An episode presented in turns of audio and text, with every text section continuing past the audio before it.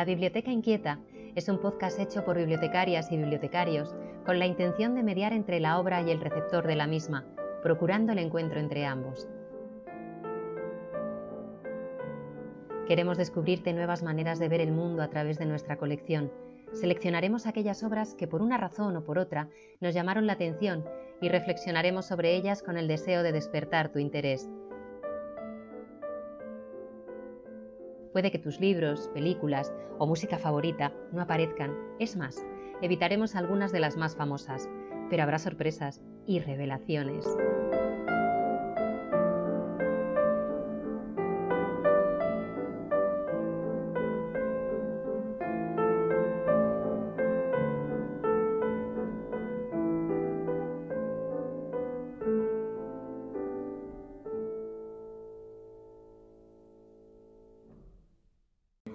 La voz del narrador ¿no? que nos va introduciendo y había pensado ver la silueta de Oscar Wilde andando por París, pero no me, no me encajaba muy bien. Y fue al dibujarlo cuando dije, no, el teatro, es el teatro. Eh, Oscar Wilde es el teatro de la vida, ¿no? Y entonces vamos a hacer como si todo fuera una representación teatral. Y entonces, em, de repente digo, claro, es que, ¿qué puede ser más wildiano que, que eso? Empezamos con una imagen que no es lo que parece, resulta que es un telón, de una obra de teatro, que luego la obra de teatro eh, nos abre el cómic, ¿no? Entonces vamos pasando por distintos medios de expresión, el teatro, el dibujo y el cómic. Y el propio Oscar Wilde fue una persona que, que, probó todos los, los, los, géneros que pudo ¿no? dentro de la literatura.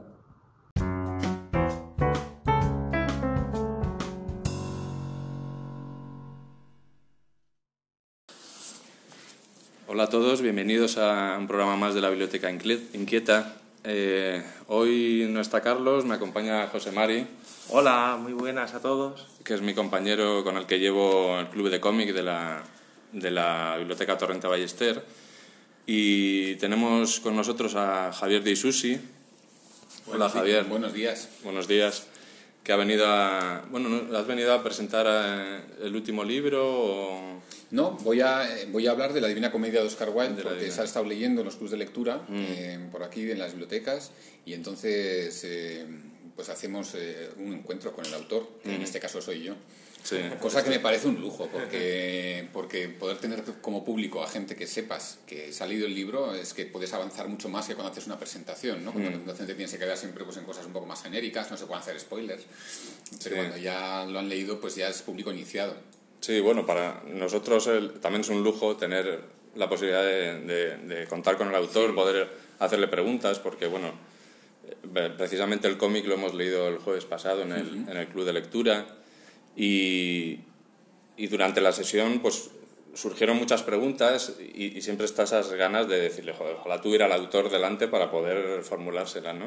Y mira, ahora tenemos la, la oportunidad de, de, tenerte aquí con nosotros. Eh... Bueno, pues yo creo que vamos a empezar así, apretándote un poco los tornillos, así, con ah, preguntas difíciles, como por ah, ejemplo la primera, que será...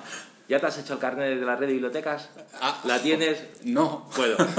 Pues es muy fácil que con el DNI ya te lo, te lo solucionamos. Pero bueno, esto que no se te pase. Esta es la pregunta más difícil. Vale, pues me la voy a hacer hoy mismo. y bueno, hablando de bibliotecas, eh, me gustaría saber tu relación con las bibliotecas públicas. Eh, ¿Qué significan para ti o qué relación has tenido, qué experiencias has tenido? Pues mira, yo con las bibliotecas públicas tengo una relación más romántica que real, mm. porque mm, yo cuando, bueno, eh, cuando era pequeño, en la casa de mis padres, es una casa que está alejada, mm, está un poco en el monte, y entonces pues nunca tuve esa cosa que a mí me daba mucha envidia de los compañeros que se traían libros de la biblioteca, ¿no? Eh, como, ah, me, me, estoy leyendo este libro, ah, como, Ah, ¿cuánto cuesta? Yo qué sé, ¿dónde lo has comprado? No, no, es la biblioteca. Y para mí eso era como magia, porque todos los libros que yo leía había que comprarlos, ¿no? Eh, entonces, eh, siempre me ha dado mucha envidia. Y tengo una buena amiga ahí en el pueblo en el que vivo, en Arranta la Olla, que es bibliotecaria. Y entonces sus hijos siempre están con, con libros de la biblioteca. Y, como que estamos repitiendo lo mismo, porque vivimos en un pueblo en el que no hay, una, no hay una biblioteca pública que funcione, ¿no? Entonces, yo siempre las miro las bibliotecas públicas como desde, en mi vida me ha tocado mirarlas desde fuera. Hace poco leí un texto de la escritora Úrsula Caleguín mm. sobre las bibliotecas públicas y es que me emocionó. O sea, es un texto que, que, es, que em, es, emocionante, lo recomiendo muchísimo. Eh, y, pero eso, yo, yo lo, lo, lo, como que lo leía desde, desde esa desde ese exilio, vamos a decir. Bueno, ahora, de, alguna manera, ahora ya estás dentro. ahora estoy dentro, eso es. sí, estoy dentro de las bibliotecas, lo cual me hace muchísima ilusión. Cada vez que me dicen que mis libros están en, las bibliotecas, me hace mucha ilusión. Mira, de hecho, eh, Los viajes a Juan Sin Tierra, que fueron los primeros libros que hice, una serie de cuatro tomos, eh, tienen ahora, se, eh, se ha publicado un, un, libro que es de un italiano que hizo un texto sobre un estudio, una, una tesis sobre, sobre los viajes a Juan Sin Tierra. Y este, este chico eh, estaba haciendo el, el, Erasmus en Toledo y su tesis iba a versar sobre la guerra civil. Pero no estaba encontrando la manera de, de, de afrontar el tema, había muchas cosas escritas, y entonces él iba a las bibliotecas continuamente a buscar material. Y entonces para distraerse un día se fue a la, a la sección de cómic y se encontró con La pipa de Marcos, que es mi primer cómic. Y se lo leyó, le encantó y se leyó toda la serie de Los viajes de Juan sin tierra. Y entonces decidió que la tesis ya no le iba a hacer de, los, de la guerra civil, sino que le iba a hacer de los viajes de Juan sin tierra. Y ahí está, ¿no? La tesis está publicada, se llama Descolonizar la aventura. Y a mí me hace muchísima ilusión, o sea, que esto es un lector de biblioteca que mm. buscando otra cosa se topa con mis libros y al final acaba haciendo un libro sobre mis libros, ¿no? Eso me, me, parece que es el tipo de cosas que provocan las bibliotecas, el poder encontrar cosas que jamás, yo qué sé, habrías pensado que, que ibas a leer, ¿no? Mm. Mira, yo tengo una curiosidad, eh, hablando así de, del mundo del cómic, que alguna vez en nuestro club de, de cómic que llevamos César y yo, pues surge eh, claro, yo ya te hemos oído hablar de cómic, pero tú utilizas cómic, no utilizas novela gráfica, no utilizas TVO. Mm, vamos, ¿qué, qué, nos dices de, de, la terminología? ¿La terminología? No, yo, yo los uso indistintamente. ¿eh? O sea, la palabra novela gráfica a mí me encanta, por ejemplo, porque es verdad que eh, como que responde a un, a un formato, da una idea de libro que es distinta de la, de la que se tenía tradicionalmente lo que eran los cómics, ¿no? O sea, es como que tradicionalmente los cómics, hasta, hasta los años 2000 más o menos, eran, eh, estaban dentro de unos eh, géneros muy muy encasillados, ¿no? O sea, tenía que mm. ser o, de aventuras, de superhéroes, infantil, erótico, de terror, o sea, como que tenía que estar dentro de, de un género. Y cuando aparece como el término de novela gráfica, todo eso se amplía, como que se revienta, ¿no? Y, y de repente el cómic se abre a, pues como la literatura, a escribir lo que sea, lo que al, al autor le, le, surja. Entonces a mí sí que es un término que me gusta mucho, novela gráfica, y sí lo uso indistintamente, pero sin perder de vista que la novela gráfica suele ser cómic, normalmente. También, porque también podría ser otra cosa. Una novela gráfica podría aunar texto y dibujo sin que sea el lenguaje del cómic, pero vamos, el 99% o 99,9% de las novelas gráficas son cómic, ¿no? Entonces, bueno, yo uso cómic y novela gráfica. En mi caso, para mi obra, no uso tebeos, porque sí que tebeo tiene otra connotación, más de más de como de revista de grapa, más, más una cosa más eh, sí, de kiosco popular. Más, sí, de kiosco popular de antaño, ¿no? Ah. Porque ya no, ya no es popular, pero pero sí más de género también. Mm. Entonces, es verdad que la palabra TVO yo creo que no se ajusta mucho a mi, al tipo de obras que yo hago, ¿no? Pero no lo digo con ningún tipo de carga peyorativa. A mí me encanta y también me gusta la palabra TVO. Es que es bonita, ¿verdad? sí, a mí me gusta mucho. Y de hecho, bueno, si me dicen si haces TVOs, yo digo sí, sí, hago TVOs, claro que hago TVOs. Sí, sí. Mm. Eh, haces TVOs, pero empezaste, estudiaste arquitectura. Sí. Eh, creo que después de la carrera pasas un año en Latinoamérica. Sí y después de esa experiencia es cuando empiezas un poco a trabajar con, con el cómic, en, cómic, vamos. Bueno, y, yo, vamos, en, mm, para decir la verdad, o sea, yo estudié la carrera de arquitectura, pero siempre había hecho cómic de manera totalmente amateur y sin publicarlo en ningún sitio, vamos a decir, ¿no? O sea, a mí el cómic siempre me ha, siempre me ha gustado muchísimo. Entonces lo, que pasó fue que yo estudié la carrera de arquitectura porque pensaba que no se podía vivir del cómic. Mm. Y, no andaba desencaminado, es muy difícil hacerlo, pero bueno, pero eh, también yo soy de Bilbao y en Bilbao y en mi entorno, o sea, el cómic era como que algo que no existía más que para leer, ¿no? Mm. No, no, no sé si hubiera nacido en Valencia o en Barcelona, que igual ahí sí que hay más tradición, ¿no? Mm. Pero en Bilbao, pues no, es que no existía en ese momento. Y más en mi entorno, ¿no? Entonces, bueno, pues yo era un chico que sacaba buenas notas y tenía que hacer una carrera, obligatoriamente. No existía la carrera de cómic, tenía que... Entonces, hasta que me quité esa carga, vamos a decir, hasta que me... Pues para eso yo tuve que, en mi proceso personal, tuve que acabar la carrera. Y hasta que no acabé la carrera y me fui de viaje y vi mi vida desde lejos, ¿no? Y estuve un año y al cabo del año ya como que reuní las fuerzas para decir, voy a intentarlo porque si no voy a ser un desgraciado toda mi vida. Aunque esa lo voy a intentar, luego si no lo consigo, pues no lo consigo, pero al menos lo voy a intentar, ¿no? Y bueno, pues ahí, ahí sigo 20 años después. Claro, sí, sí, sí.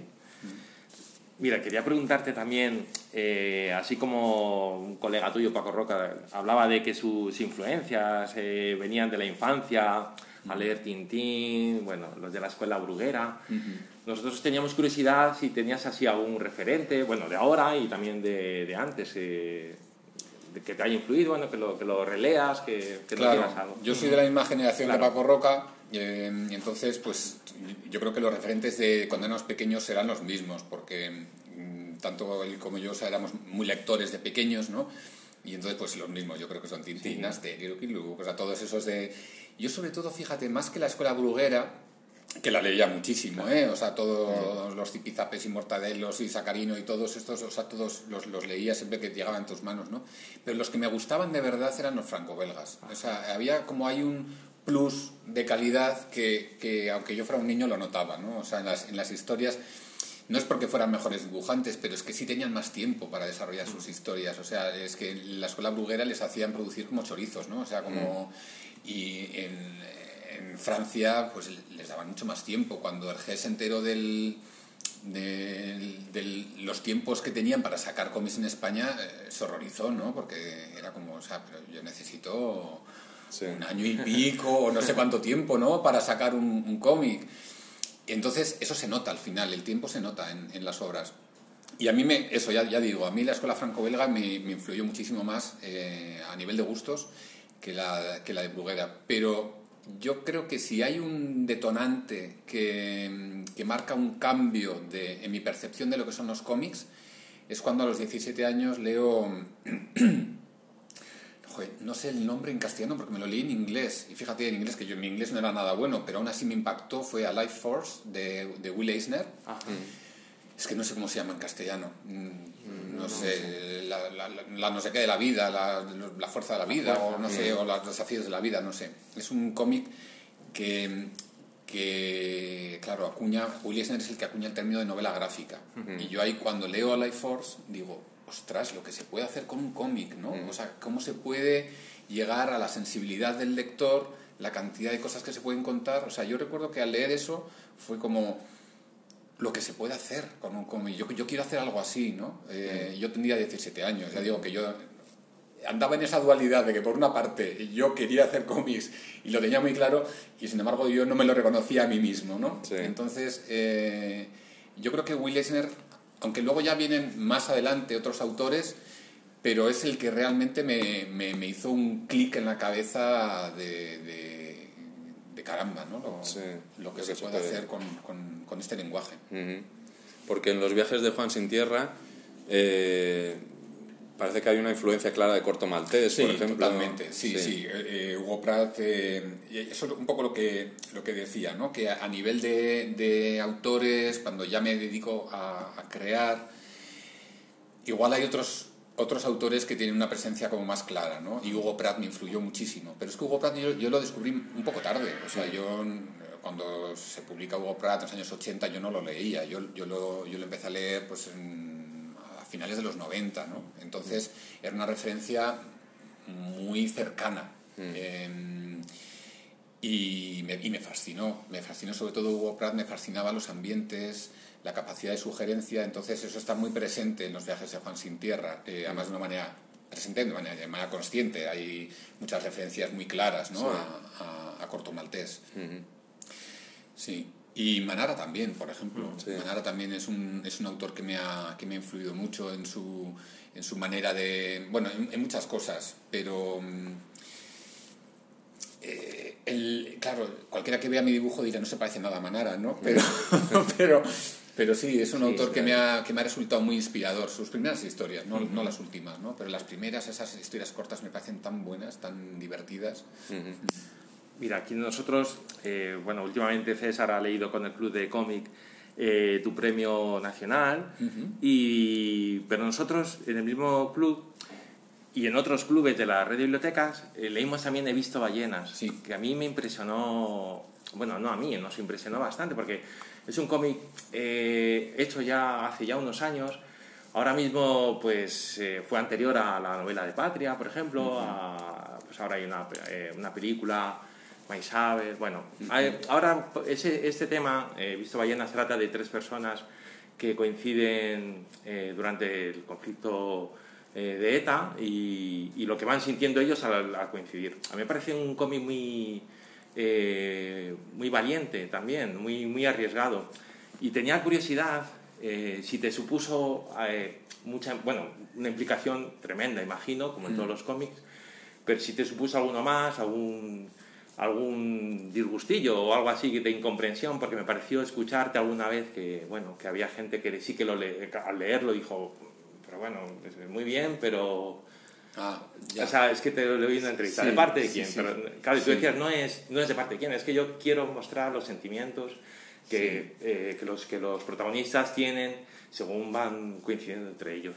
¿Nos puedes decir algo así sobre sí, este cómic? mira, he visto ballenas, claro, se, lo hice al de poco que ETA anunciara el cese de las, de, de, las armas, ¿no?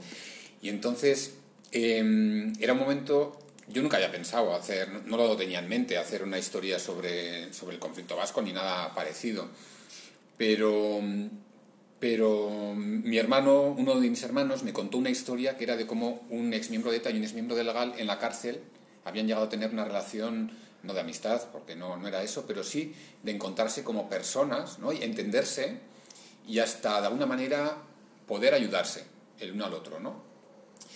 Y, hasta, y, y, la relación entre ellos llegó a ser tan potente que, no potente de, de cercana, sino como que el uno para el otro fueron importantes de alguna manera que cuando uno de los dos se suicida, el otro se siente responsable.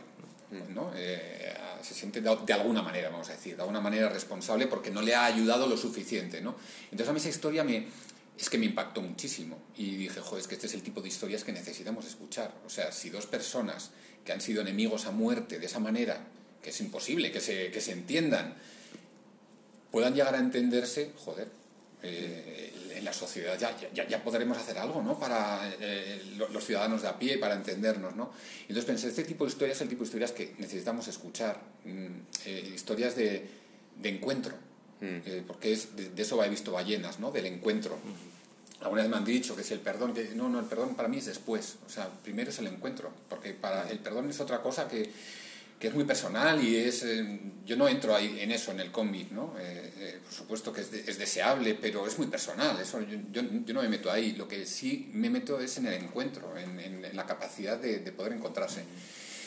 Entonces cuando me cuenta esa historia mi hermano la cosa fue como joder pues a ver si alguien cuenta esta historia porque debería. Entonces luego dije bueno a ver no me dedico yo a contar historias a ver si me va a tocar a mí contarla era un jardín en el que yo no tenía muchas ganas de meterme, o sea, me apetecía mucho más, como, como suele pasar a los eh, autores, pues evadirme en otros mundos más, más, no más interesantes, sino más atractivos, más bonitos, más... Claro, me meto en una historia de cárcel, de personajes eh, con conflictos internos profundos, pues no me apetecía mucho. Mm. Pero entonces me dije, bueno, mira, si las cosas van fluyendo, pues, pues, la, pues, pues lo hago yo me pongo en manos de la historia. Si la, cosa fluye, pues lo hago, ¿no? Y si encuentro las personas que me ayuden. Porque, porque yo, a pesar de ser vasco, pues el conflicto de ETA no me tocó de cerca, vamos a decir la piel, ¿no? O sea, pues de cerca, evidentemente, estaba todo el día escuchando historias, estaba ahí, presente, pero no me había tocado la piel, a nadie, a nadie realmente cercano ni de mi familia ni de mis amigos, ni en un sentido ni en otro me había tocado nada, nada que, que, que realmente te marque, ¿no? Entonces, también esa distancia, eh, yo creo que para mí era, eh, me, permitía afrontar la historia de una manera como sin necesidad de hacer una catarsis, vamos a decir, ¿no? Mm. Y, bueno, el caso es que, que, sí, que fue, fue saliendo de una manera natural. Ah, lo, lo, que iba a decir es eso, que, que, sí necesitaba guías, ¿no? Guías, pues porque para, para contar la historia de alguien que está en la cárcel y que ha estado en ETA, bueno, yo me puedo imaginar muchas cosas, mm. pero, pero sí igual necesito hablar con alguien que haya estado en esa tesitura y pude hablar con alguien que haya estado en esa tesitura, ¿no? que había estado en ETA, que luego se había salido y bueno, entonces eh, también necesité hablar con víctimas, gente que, que, que, habían tenido familiares asesinados por ETA, ¿no? Entonces era como, bueno, y contrastar con esas personas qué les parecía el guion y qué les parecía luego los dibujos y como fui teniendo vistos bueno, vamos a decir de alguna manera, jo, qué bien que cuentes esta historia, no sé qué, por ambas partes, ¿eh? y, entonces, bueno, pues así fue saliendo la historia y, al final pues salió. Eso es. Sí. Y luego lo que decías de... Mm, no tuve como unas disgustos, vamos a decir, no, eso no tuve. Fue una, fue una obra muy bien acogida en general y luego también yo contaba a mi favor con el tema de que es un cómic. Y los cómics son tan minoritarios que no es una serie de televisión, que llega a todo el mundo y entonces pues va a haber muchas más eh, respuestas, ¿no? Un cómic al final las respuestas son más limitaditas, ¿no?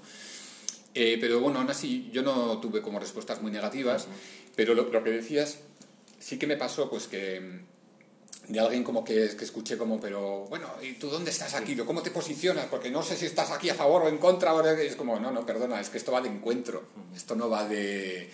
Ni siquiera voy a, a explicar por qué ETA mm, mm, se metió en, la, en la deriva de matar a gente o no. Y no, no, yo no me meto ahí. Yo me meto simplemente en las personas que ya han tomado esa decisión, que sea por la razón que sea o por porque la vida es lo que sea, eh, no me meto ahí. ¿Qué pasa con esa persona? ¿Cómo se siente? ¿Cómo se siente eh, cuando se enfrenta a lo que ha pasado, a lo que ha vivido, a lo que ha, a lo que ha provocado, ¿no? Y, qué, qué, ocurre por dentro de esa persona, ¿no? Sí, romper un poco la barrera ideológica y adentrarte en lo, humano, ¿no? Efectivamente, Y además, como temas de, ideología es muy fácil entrar en, pues yo opino esto, yo opino esto otro, vale, bien, pues bueno, pues cada uno opinará lo que quiera, eh, pero vamos a ir a lo humano, que es donde nos podemos encontrar. Que es donde podemos entender también. Claro, es donde yo, yo, yo te puedo entender como humano porque voy a reconocer mm. tus sentimientos, porque a mí me han pasado cosas parecidas, aunque no tenga nada que ver en la intensidad. Pero yo puedo entender cómo es una sensación de culpa, o puedo entender cómo es una sensación de orgullo, o puedo entender cómo es una sensación de, pues no sé, las puedo entender porque las he vivido, aunque sean en otra intensidad, ¿no? Y ahí es donde las personas nos podemos encontrar en, en, eso, ¿no? entonces, bueno, de eso va el libro. Pues nada, ya para ir acabando, eh, una, última, una última pregunta. Eh, hablabas de, de, visto ballenas, cómo tuviste que tener encuentros con, eh, con gente, del, supongo que del entorno de ETA, con, con presos, con, con víctimas. y hablando un poco del, del cómic con el que ganaste el premio nacional, el de, el de La Divina Comedia de Oscar Wilde, que tiene un trabajo de guion que me parece que mm, bastante profundo y, y, notable. Eh, me gustaría que contases un poco... Mm, eh, claro, a nosotros nos llega el, el, resultado final, pero... Mm, eh, ¿Cómo trabajas? por ejemplo, un cómic de esta envergadura, que, son casi 500 páginas, con un guion muy profundo, una historia además muy bien estructurada y muy bien abierta y cerrada. Eh, ¿Cómo manejas todo ese material? ¿Cómo, cómo eh, mm, eh, pones más, más peso en el guion que en la, que en la ilustración? Bueno, como un poco... Pues mira, este es, que este cómic es muy curioso cómo confluyen muchas cosas, ¿no? Confluyen por una parte una historia que me viene también un poco así como...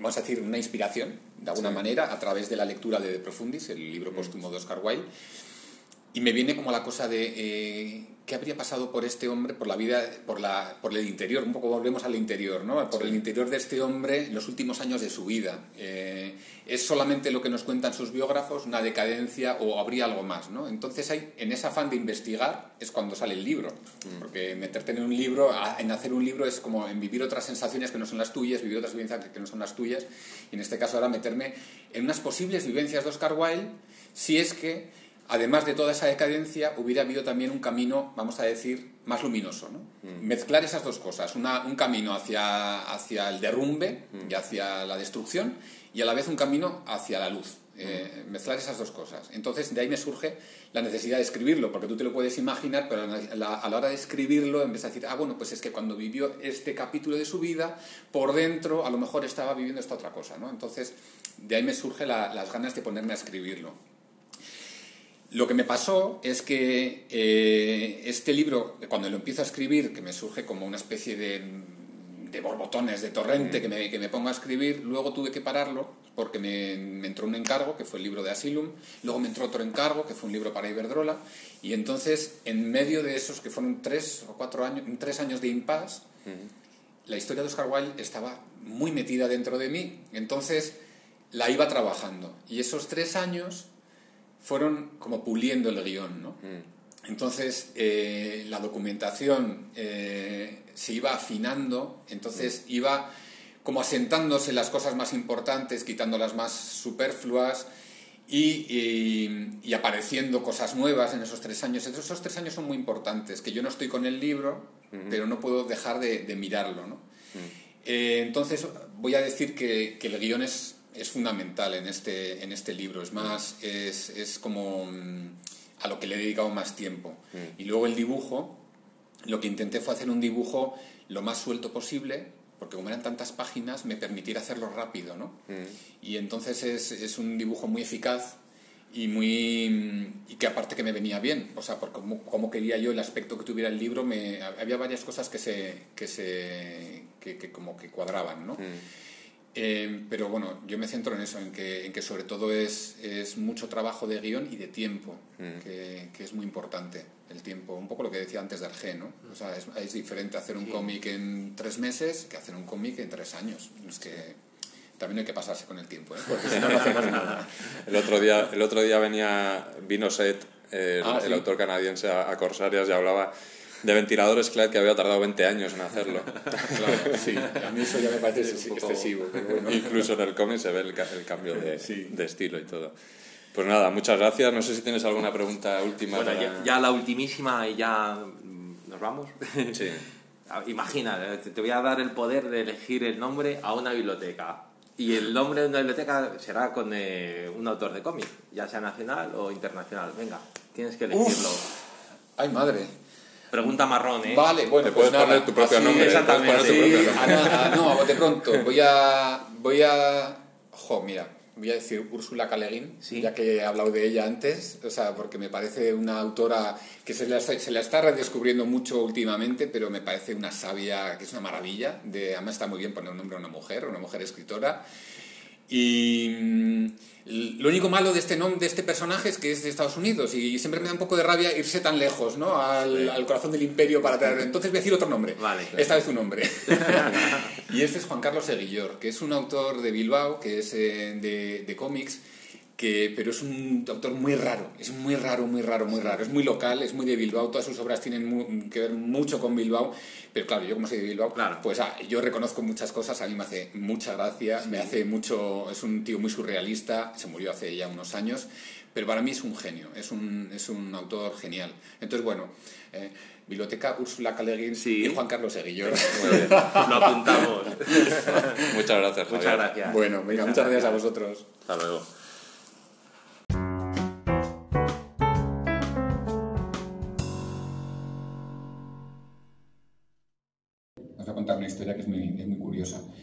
Como, eh, es un poco gore también, ¿eh? es un poco tremenda, pero bueno, pero es, que en esa hibridación con Oscar Wilde, que claro, yo me meto en qué es lo que podría sentir Oscar Wilde en esos momentos, cómo, ¿no? de qué manera. Eh, y, y, bueno, lo, lo, que dice Leticia siempre es que durante ese tiempo a Oscar Wilde poníamos un plato en la mesa también, ¿no? porque era como un miembro más de la familia. Y, y me ocurrió que em, cuando estaba dibujándolo tenía que ir como muy rápido para cumplir un plazo ¿no? de dibujo, entonces tenía que ir a todo meter, a todo meter y estaba todos los días como con, bueno, mañana hago tal página, ya tal, tal, no sé qué, para llegar a, la fecha. Y en esas estaba ya como, no me quedaban demasiadas páginas y un día dejé preparada la página, de, la primera página que iba a dibujar el día siguiente y era la página del, entierro de Oscar Wilde, precisamente, la escena en la que... Yo, había dejado preparada la página, eh, es decir, había dibujado solo los contornos, así el esbozo del dibujo, ¿no?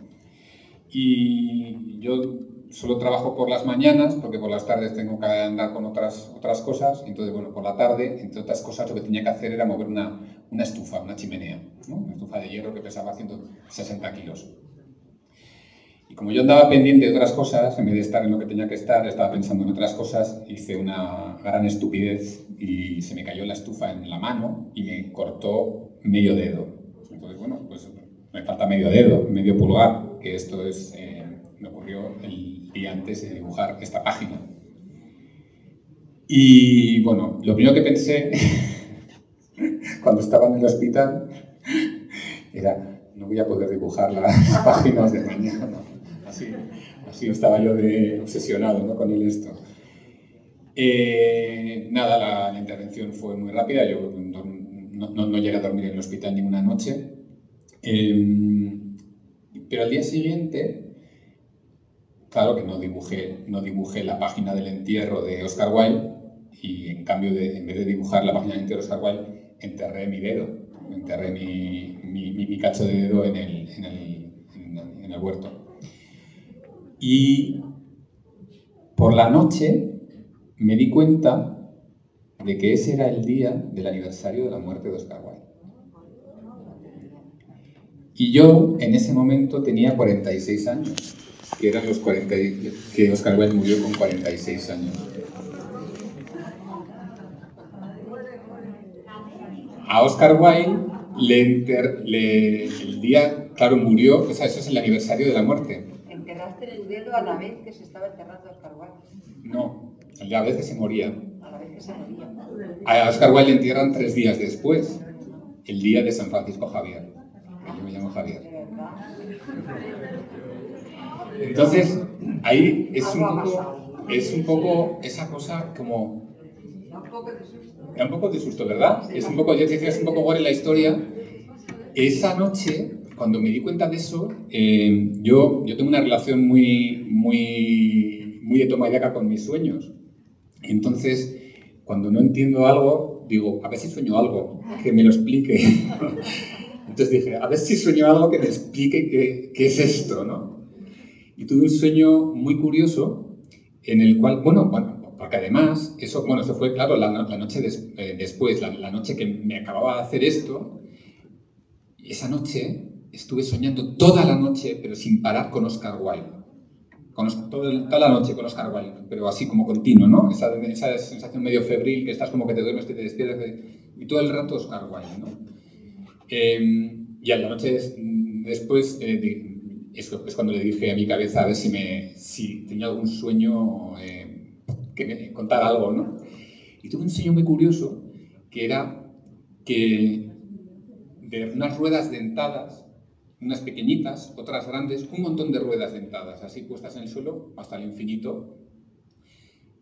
Y en cada, dentro de cada una de las ruedas había una persona. Y cuando se movía una rueda, se movían todas a la vez, claro. ¿no? Era simplemente un engranaje en el que todo funcionaba a la vez. Y claro, yo cuando desperté fue como, bueno, es un poco esto, ¿no? Todo está relacionado. No es que haya ninguna conexión de que como a Oscar Wilde murió ese día, yo estoy haciendo un cómic y entonces yo tengo un accidente, sino que de alguna manera todo está conectado, todo está relacionado, lo de lo que son las sincronías. ¿no? no... Murió el 30 de noviembre. Sí. El mismo día de Pessoa también, ¿no? Ah, sí, mira, eso no sabía. Pessoa murió el 30 de noviembre también. Y alguien más, algún escritor más murió.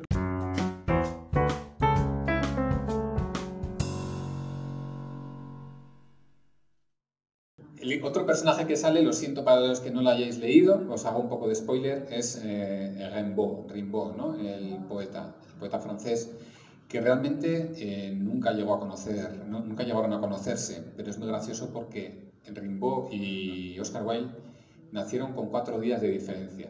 Entonces es muy gracioso porque todos tenemos una imagen de Rimbaud, de un chavalín, y de Oscar Wilde, sin embargo, tenemos otra imagen, ¿no? Como, como que no pudieran ser de la misma edad, pues eran Vamos, casi casi nacieron el mismo día. ¿no? Bueno, y, también de, de, siempre hay como una, foto que todo el mundo tiene en la cabeza, pero yo le yo le retraté más eh, así, como sale en este cuadro, ¿no? Junto a Berlín.